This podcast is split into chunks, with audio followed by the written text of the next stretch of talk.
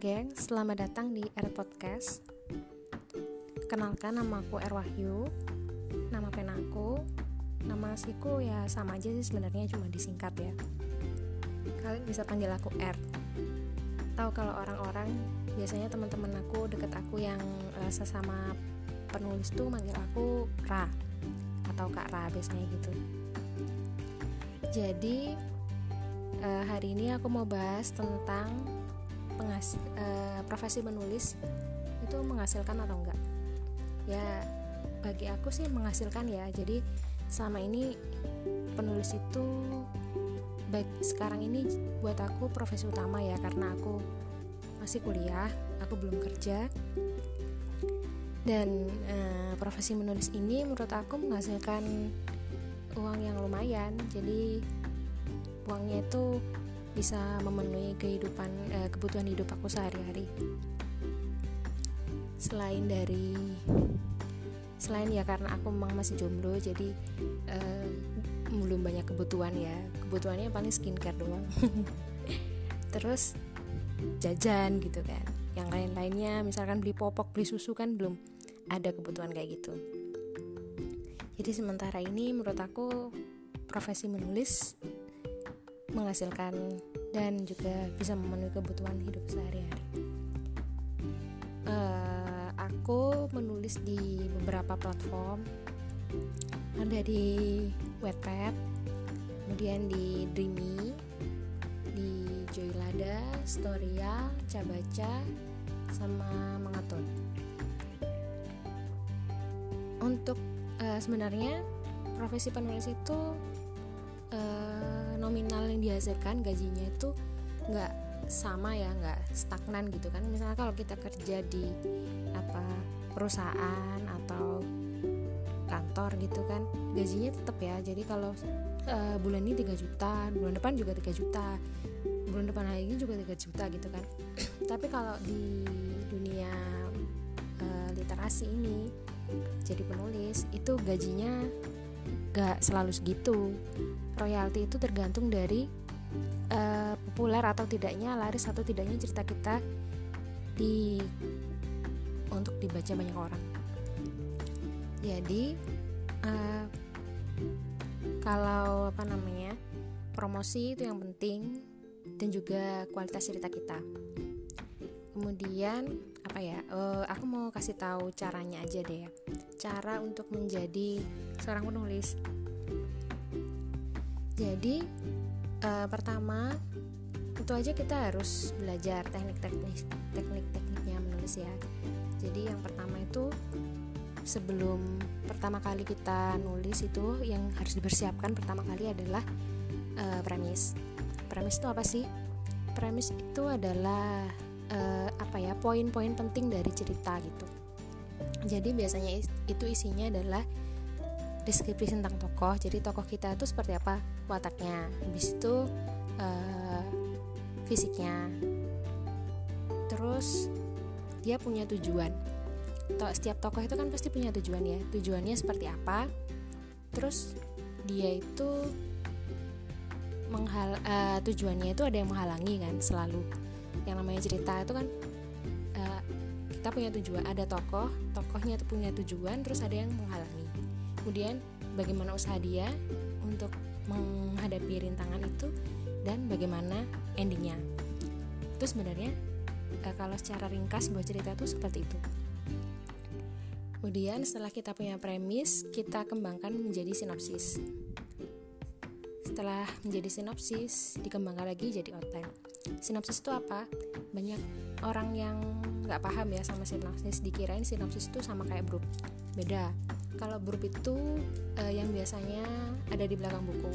Jadi itu sinopsis tapi cuma uh, sebagian kecil ya cuma bagian sampai eksposisinya aja kali. Sinopsis yang cuma bagi sebagian kecil dan itu tujuannya buat promosi biar orang itu tertarik baca cerita itu. Itu namanya grup kalau sinopsis sinopsis itu dari awal sampai akhir. Jadi nggak ada yang ditutup-tutupi. Dari awal sampai akhir cerita dijelaskan sedetail-detailnya itu namanya sinopsis. Jadi kalau kalian mau jadi penulis kan harus bikin dulu yang namanya sinopsis. Habis itu sinopsis ini nanti bisa dikirim ke apa namanya Cabaca kemudian Storyal, Dreamy itu tiga platform ini yang membutuhkan sinopsis. Buat kalau kalian mau jadi penulis di sana. Kalau di Jolada enggak di Mangatun juga enggak di Wattpad juga enggak ya langsung tulis saja. Kalau di Storyal, Cabaca sama Demi dibutuhkan sinopsis. Jadi sinopsisnya harus ditulis. Kemudian mereka juga biasanya minta bab 1 sampai 3 kenapa? Soalnya e, bab 1 sampai 3 itu adalah e, ya yang menarik atensi pembaca gitu. Jadi kebanyakan membaca itu kalau apa namanya baca cerita itu kebanyakan berhenti di bab 1 sampai bab 3 kalau ceritanya nggak menarik dia nggak akan lanjut. Tapi kalau ceritanya menarik dia akan baca terus. Kalau di Cabaca kan yang gratis itu chapter 1 sampai 3 ya. Jadi chapter 1 1 sampai 3 itu benar-benar harus bagus. Biar pembaca itu tertarik buat baca uh, cerita yang berbayar, yang chapter yang berbayar gitu. Kalau di Dreamy itu uh, suka-suka sih, suka-suka penulisnya mau naruh di chapter berapa yang berbayar. Tapi rata-rata chapter 6 biasanya atau chapter 7. Kalau aku sih chapter 10 ya yang berbayar. Jadi hmm, eh, tetap sama aja sih kalau chapter 1 nggak udah baca chapter 1 aja udah nggak menarik itu biasanya pembaca nggak akan lanjut baca. Terus habis itu tutorial juga kayak gitu. Kalau di tutorial itu 15 chapter gratisnya ya. Lumayan banyak di tutorial. Terus jadi kita itu harus bisa menguasai yang satu caranya bikin sinopsis. Jadi gimana sih caranya bikin sinopsis yang bagus itu jadi sinopsis itu uh, sebuah cerita aku uh, cerita tentang sebuah cerita dulu ya. Jadi sebuah cerita itu ada namanya unsur intrinsik sama unsur ekstrinsik. Unsur intrinsik itu adalah unsur yang ada di dalam sebuah cerita itu. Kalau ekstrinsik itu unsur yang apa namanya uh, kayak terlihat gitu. Tapi itu berdasarkan persepsi pembaca gitu. Jadi pembaca itu bisa merasakan hal itu dari dalam cerita itu. Kalau unsur unsur instrinsik itu ya memang ada dalam cerita itu. Yang pertama itu adalah alur. Yang paling penting ya dari sebuah cerita itu adalah alurnya. Jadi alur sebuah cerita itu uh, dibagi menjadi lima bagian. Kalau yang aku pelajarin ya ada beberapa ada yang beda tapi dari sumber yang aku pelajari waktu aku SMA ya dulu aku dapat pelajaran ini itu ada lima.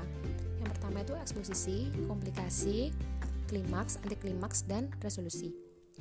Jadi e, waktu kita bikin sinopsis itu kita harus bagi e, sinopsis kita itu menjadi lima bagian. Paragraf misalnya paragraf paragraf satu tentang eksposisi. Ya kita bikin uh, perkenalan tokohnya kayak gimana usah banyak-banyak ya. Mungkin sekitar uh, berapa ya uh, lima kalimat gitu. Misalnya tentang ciri-ciri fisiknya kemudian uh, hobinya apa terus habis itu uh, tujuannya dia. Kemudian yang bagian kedua itu adalah konflik. Konflik itu adalah pada saat e, muncul suatu permasalahan yang harus diselesaikan oleh si tokoh utama kita. Permasalahannya itu seperti apa? Itu dijabarkan di bab konflik. Kemudian konflik itu semakin lama kan semakin memuncak. Dan itu akan muncul di e, memuncak terus sampai ke bagian klimaks. Setelah klimaks konfliknya akan satu persatu terselesaikan sampai bagian yang namanya anti klimaks kemudian benar-benar habis semuanya itu di uh, resolusi sebelum anti klimaks sama resolusi itu biasanya aku kalau aku pribadi biasanya aku ngasih satu uh, apa namanya satu plot lagi yang namanya plot twist. Jadi kayak plot twist itu kayak perbelokan arah dari cerita. Jadi cerita itu biasanya kelihatannya kayaknya uh, misalnya kalau aku kan sukanya nulisnya pembunuhan ya misalnya kelihatannya kayak pembunuhnya si itu gitu ya. Terus habis itu udah kelihatan kayak si itu pembunuhnya gitu. Tapi begitu masuk di bab plot itu kita belokin. Oh ternyata pembunuhnya bukan itu tapi yang satunya lagi gitu. Nah dari situ uh, pembacaan kaget ya. Karena kaget makanya namanya plot karena uh, plotnya itu berubah gitu kan. Tidak sesuai dengan ekspektasi pembaca. Tapi itu uh, perubahannya itu membuat pembaca sampai kaget gitu tapi uh, dia malah seneng gitu. Oh ternyata alurnya tidak mudah ditebak seperti itu. Dan akhirnya endingnya endingnya ya gimana? Sesuai dengan apa namanya tujuannya si tokoh. Jadi tujuannya si tokoh apa endingnya dia dapat apa. Itu kalau misalnya dia tujuannya pengen nikah ya akhirnya dia endingnya nikah. Atau enggak kayak gitu. Jadi kalau kalian bikin sinopsis harus e, kronologisnya tuh harus runtut seperti itu. Ya bisa kalian mau bikin alur maju alur mundur itu suka-suka kalian. Tapi kalau di sinopsis itu sebaiknya nulisnya pakai alur maju. Biar gak bingung aja. Nanti kalau eksekusinya mau maju mundur maju mundur cantik ya nggak apa-apa. Tapi lebih mudahnya karena uh, sinopsis itu kan bakal dibaca sama editor ya. Jadi dia tuh uh, perlu menilai cerita kita konfliknya itu kayak gimana konfliknya menarik atau enggak kuat atau enggak karakter tokohnya kayak gimana. Itu jadi sebaiknya kalau di sinopsis itu ceritanya alurnya maju aja. Terus habis itu uh, sinopsis itu biasanya akan dikembangkan menjadi outline. Kalau outline sih sebenarnya menurut aku nggak wajib ya aku soalnya uh, bukan tipe orang yang suka bikin outline. Aku suka nulis langsung aja. Jadi dari sinopsis itu biasanya aku langsung uh, kembangkan menjadi cerita. Kemudian uh, kenapa sih kita perlu menulis sinopsis? Soalnya di platform berbayar kayak Cabaca, Dreamy, dan Storyal itu cerita kita kan bakal diberi sama orang kalau ceritanya itu nggak selesai ditulis belum selesai ditulis gitu itu pasti kan orang kan e, nyariin dong gitu kan. Dia udah bayar udah beli babnya gitu. Makanya kita harus bikin sinopsis agar kita punya gambaran gimana caranya menyelesaikan cerita yang sudah kita mulai. Kemudian hmm, apa lagi ya? Bahas apa lagi ya? Sinopsis deh kalau apa masalah bab babnya babnya itu kita harus yang menarik kemudian harus muncul konflik. Jadi konflik itu harus dimunculkan seawal mungkin. Kalau bisa se, se sekitar bab tiga lah paling lambat ya. Konflik itu sudah harus sudah ada.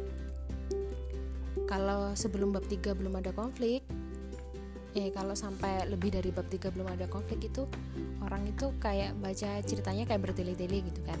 Ini ceritanya maksudnya apa sih gitu kan. Jadi konflik itu harus masuk di sekitar bab 1 bab 3 lah maksimal. Itu harus harus harus sudah ada konflik. Dan e, kita harus membuat bagaimana caranya kita membuat setiap chapter itu akan membuat pembaca itu penasaran jadi itu adegan itu dipotong gitu. Misalkan lagi apa namanya lagi berantem gitu terus dipotong. Kan orang penasaran ya wah mereka berantem tapi dipotong gitu. Kayak gitu caranya untuk membuat pembaca itu penasaran.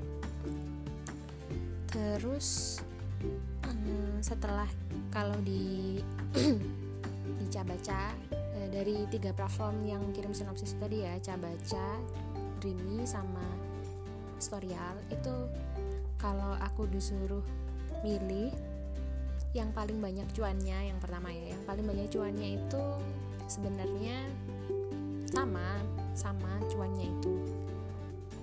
Kalau besar sedikitnya cuan itu tergantung dari kelarisan buku kita. Jadi kalau buku kita laris ya di mana aja di mana aja itu kita bakal banyak dapat duit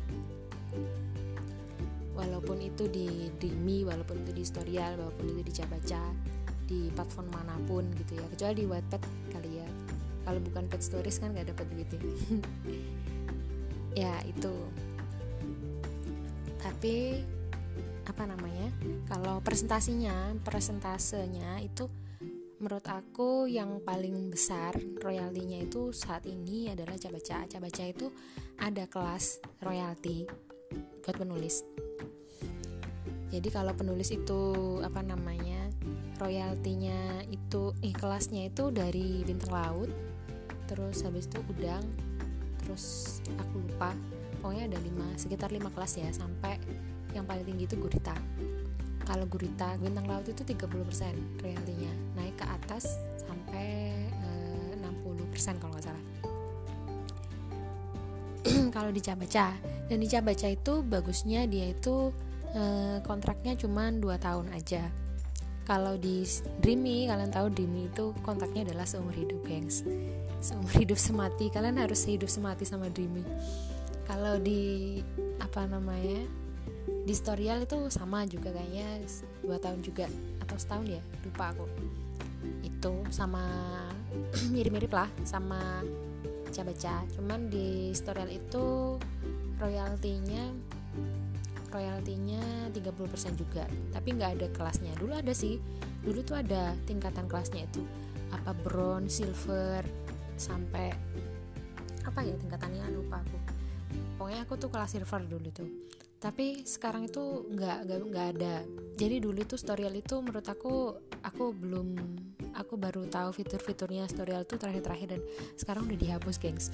Jadi dulu tuh storyal itu cuman kita cuman perlu uh, views banyak seribu kemudian kita punya dua komentar di dalam cerita kita itu kita bisa bikin cerita itu menjadi premium chapter. Tapi itu dulu geng sekarang fiturnya udah dihapus karena ya mungkin Storyal merasa kalau uh, dia perlu kurasi terhadap cerita-cerita yang masuk untuk dijual karena cerita yang dijual kan harus cerita yang berkualitas ya. Nanti kalau ada orang yang apa namanya beli udah terlanjur beli chapter ternyata ceritanya nggak bagus kan uh, Storyal namanya yang jadi jelek karena mereka jual cerita yang nggak bagus. Dia buat uh, premium chapter itu sekarang mereka ada seleksinya. Dan ya aku dulu waktu di Storyal itu aku nggak pernah daftar sih. Aku dulu ikut lomba jadi aku berkali-kali ikut lomba tapi kalah. Bari, uh, baru September bulan sekitar bulan Agustus ya. Agustus awal itu agak Agustus tahun 2019 jadi udah setahun yang lalu. Aku itu ikut lomba temanya live in campus. Dan alhamdulillah menang juara satu dari situ terus aku dikontrak. Tapi sebelum itu sebenarnya aku juga sudah dihubungin. Sebelum uh, pengumuman pemenang itu aku udah dihubungin sama editornya Storyal disu ditawarin buat jadi penulis premium di sana. Uh, kalau di Storyal kalau di Cabaca itu Cabaca itu dia uh, kualitasnya sangat diperhatikan gengs. Jadi kalau kalian mau nulis di storyal kalian harus baca-baca dulu cerita yang ada di storyal biar kalian tahu uh, kayak gimana sih tipe cerita yang disukain sama editor storyal. Itu sebenarnya bisa dibaca kok. Ya yang pasti yang punya alur alur yang kuat ya alurnya itu yang bagus gitu. Konfliknya itu nggak kacaman nggak cemen gitu kayak percintaan doang gitu nggak di storyal itu dia tuh selalu nerima cerita yang uh, apa namanya bisa memiliki pesan gitulah. Jadi kita itu bisa ada pesan dalam cerita itu yang bisa masuk ke hati pembaca gitu kayak gitulah. Itu tuh story uh, dicabaca kayak gitu. Dan uh, kalau kalian apa namanya pingin belajar itu kalian sangat sangat sangat saya sarankan buat kalian ngirim tulisan kalian ke Cabaca. Maksudnya ngirim sinopsisnya. Cobalah kirim dari jalur reguler. Boleh juga kalau biasanya dia ada jalur-jalur. Misalnya dia kayak bikin live IG gitu biasanya dia kita bisa drop link kita di apa namanya komentar di kolom komentar. Nanti sama dia bakal dipilih buat di review sama editornya. Mereka itu reviewnya benar-benar serius geng jadi semua cer semua cerita yang dikirim itu sama dia bakal direview dan dikasih masukan. Walaupun itu diter diterima atau ditolak sama dia pasti dikasih masukan. Dan masukannya itu sangat membangun sekali. Jadi kalau kalian mau belajar itu aku sarankan banget kalian harus ngirim cerita ke story eh ke baca ya. Biar kalian bisa tahu apa namanya bisa mendapatkan masukan-masukan atas cerita-cerita kalian itu. Kalau di storyal itu uh, aku nggak pernah kirim aku nggak pernah kirim sinopsis ya karena waktu itu aku tuh ditawarin terus habis itu ya udah aku kirim dan langsung diterima. Terus habis itu tapi aku nggak apa namanya aku batalkan karena aku lebih tertarik sama Dreamy. Uh, akhirnya cuma satu aja naskah aku yang di sana yang menang lomba itu. Dan uh, menurut aku dari segi apa namanya dari segi promosi Storyal sama Cabaca itu lebih bagus Cabaca Cabaca itu dia e, promosinya fair gitu. Jadi semua penulis tuh pasti dipromosikan di Cabaca jadi Cabaca itu nggak nilai penulis itu famous atau nggak famous itu nggak nggak nggak dinilai sama Cabaca selama ceritanya itu bagus semuanya pasti dipromosikan. Kalau di Storyal kalau kalian lihat sendiri di uh, sosmednya dia yang dipromosikan itu yang banyak banyak uh, viewer viewernya ya gitu. Di mana mana kayak gitu sih nggak di storyal aja di webpad juga kan di apa namanya hmm, Rimi juga yang dipromosikan perfect honeymoon perfect honeymoon terus kan yang lain-lainnya kan nggak nggak gitu dipromosikan. Di itu juga di Mangatun juga di Jolada juga yang dipromosikan yang ada di depan itu yang di editor pick itu. Itu juga yang viewernya juga yang banyak. Nggak hanya di tutorial aja. Hmm, terus habis itu di tutorial itu yaitu kalau di tutorial itu karena harus kuat di brandingnya kalian. Jadi kalian harus promosi naskah kalian sendiri di mana-mana sih kita tuh harus promosi naskah sendiri harus penulis tuh harus bisa promosi. Hmm, jadi kalau kita mau menulis itu kita harus eh, kalau kita mengharapkan memiliki banyak penghasilan tentunya kita harus punya banyak pembaca.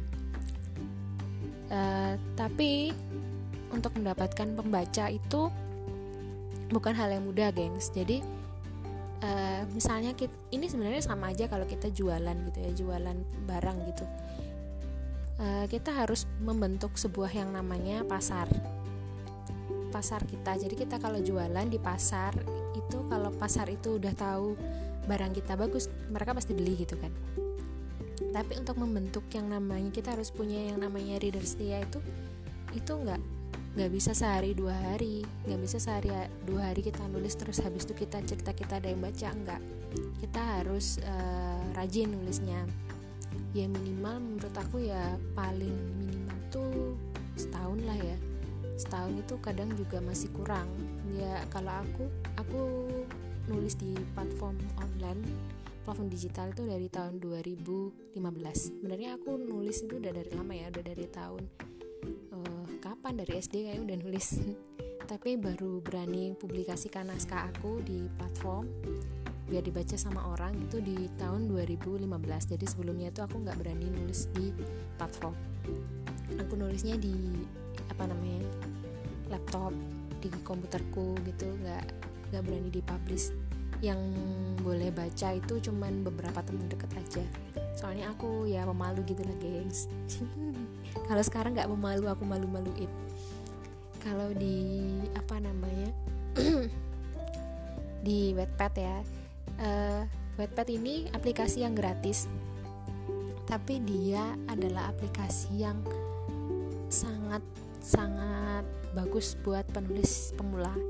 Jadi kalau kalian uh, baru bela baru banget belajar nulis itu kalian menurut aku paling bagus nulisnya di Wattpad. Harus harus punya tulisan di Wattpad ya bisa sih di tempat lain juga di Facebook juga bisa di di apa namanya di langsung di storyal juga bisa. Storyal kan bisa ya kita langsung nulis cerita di sana. Kalau di Cabaca kan nggak di Cabaca itu yang bisa nulis cuman penulis yang resmi. Itu eksklusif banget ya Cabaca kalau di Storyal nggak. Jadi kalian bisa nulis di sana jadi kalau kalian mau coba nih ya uh, di Storyal itu sebenarnya mereka itu sangat memperhatikan branding. Jadi kalau kalian mau apa namanya ke cerita kalian sinopsis kalian itu kemungkinan besar bakal diterima sama Storyal itu ada baiknya kalau kalian nulis bikin akun dulu di sana terus nulis di sana. Kalau kalian bisa punya cerita yang dibaca seenggaknya 4000 orang yang baca cerita itu itu kalau kalian kirim sinopsis ke sana itu sebagian apa namanya uh, kemungkinan besarnya sama dia bakal dilolosin. Kalau tulisan kalian udah bagus ya dengan catatan tulisan kalian udah bagus. Ya itu aja. Itu adalah syarat utamanya. Kalau kalian tulisan kalian nggak bagus ya masih perlu belajar gitu ya. Maksudnya dari bikin sinopsis itu tadi. Jadi kalau kalian bikin sinopsis yang bagus gitu ya insya Allah bakal lolos kedua adalah branding. Jadi kalau kalian udah punya cerita yang sekiranya uh, dibaca 4000 orang eh 4000 kali di historial itu pasti bakal di lebih diutamakan buat diterima. Ini pengalaman aku sih. Terus habis itu dreamy. Kalau di dreamy itu ceritanya uh, dreamy itu aku dulu tuh tiba-tiba ditawarin aja sama editor aku. Jadi dia itu memang editor itu memang pekerjaannya mencari penulis ya. Menulis buat uh, di buat submit cerita di Dreamy dan kalau di Dreamy itu dinilai berdasarkan jumlah view memang di Wattpad. Jadi makanya Wattpad itu penting buat penulis pemula. Kan harus punya akun Wattpad dan mulai cerita di sana. Di Wattpad itu apa namanya? Istilahnya kalian bisa belajar nulis, bisa berinteraksi dengan membaca langsung, bisa apa namanya? Hmm, belajar buat mencari pembaca, bagaimana caranya mencari pembaca itu di Wattpad. Itu bisa banget. Dan di Wattpad itu penggunanya banyak banget. Jadi kemungkinan untuk bisa dibaca banyak orang itu lebih luas daripada di Storyal ataupun di Jolada ataupun di Dreamy. Dreamy kan juga bisa ya kita upload cerita walaupun bukan uh, resmi. Tapi kalau di Wattpad itu kalian bisa mendapatkan membaca yang lebih banyak karena penggunanya dia lebih banyak. Kemudian anak-anak anak-anak Wattpad tuh royal royal jadi kalau kalian misalkan kalian pindah platform gitu ya sebagian besar itu bakal ngikut gitu. Kayak aku pindah platform pertamanya ke Cabaca gitu. Banyak pembaca aku yang ikut baca di eh, ikut pindah ke Cabaca juga. Waktu aku pindah ke Storyal mereka juga ada yang ngikut ke sana. Waktu aku pindah ke Jolada juga ada yang ngikut. Aku pindah ke Dreamy juga diikutin gitu. Jadi mereka tuh setia banget.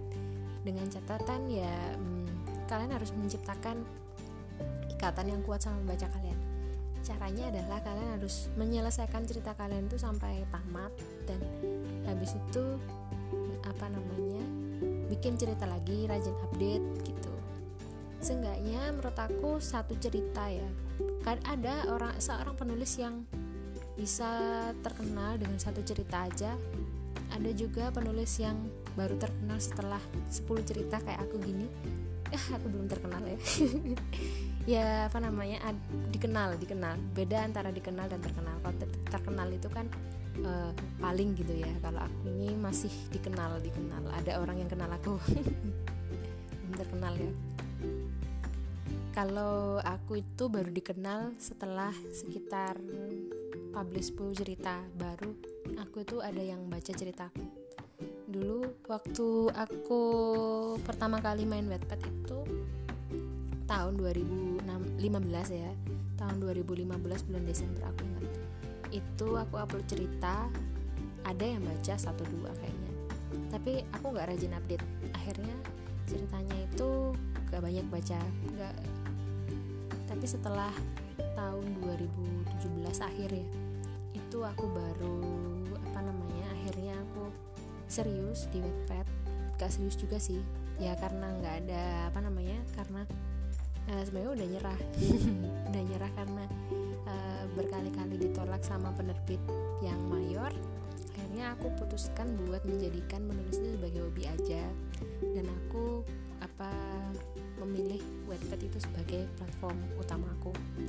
Dari situ akhirnya tulisan aku banyak di sana udah 10 cerita. Sebenarnya itu cerita-cerita lama yang udah aku tulis dari tahun sejak tahun 2012 tapi baru aku posting di sana.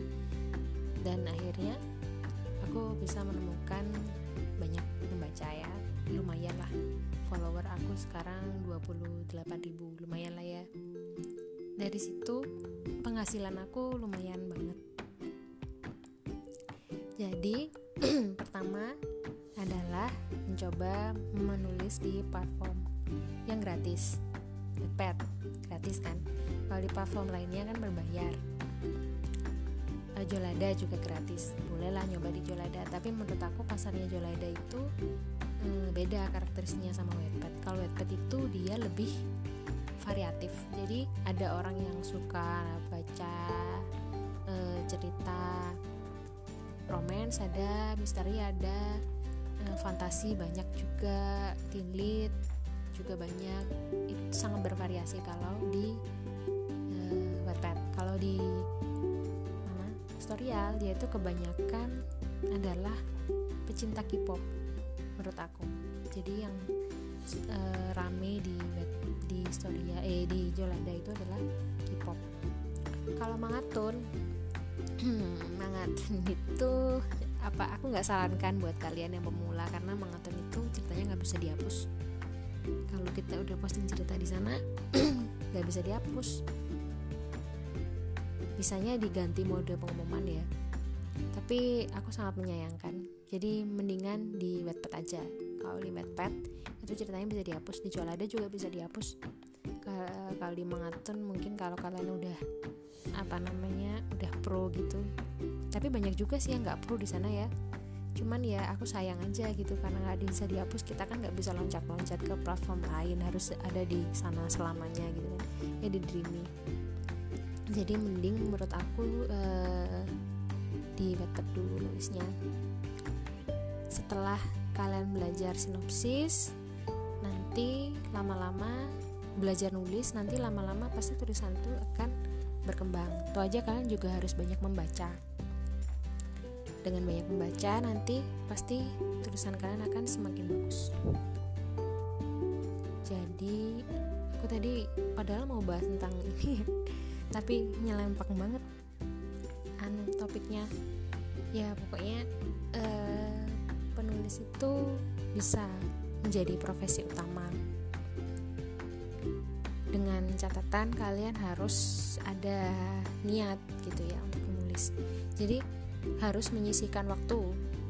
Kalau aku sih menurut aku sehari itu harus nulis 2000 sampai 4000 kata itu baru kalian bisa menyebut kalau penulis itu adalah profesi. Kalau nulis cuman jarang-jarang gitu nggak bisa jadikan eh, disebut sebagai profesi. Dan uh, penghasilan dari menulis itu uh, jadi harus dilakukan secara terus menerus karena harus nulis cerita terus. Kan nggak bisa nulis cerita satu cerita doang terus habis itu uh, berharap bakal dibaca banyak orang ada nulis yang kayak gitu. Tapi uh, ya dia tetap tenggelam ceritanya dengan cerita-cerita lain yang lebih baru dan lebih bagus gitu ya. Paling cerita satu cerita itu bisa bertahan di sebuah apa namanya orang-orang itu bisa baca cerita itu terus itu paling enggak setahun atau dua tahun.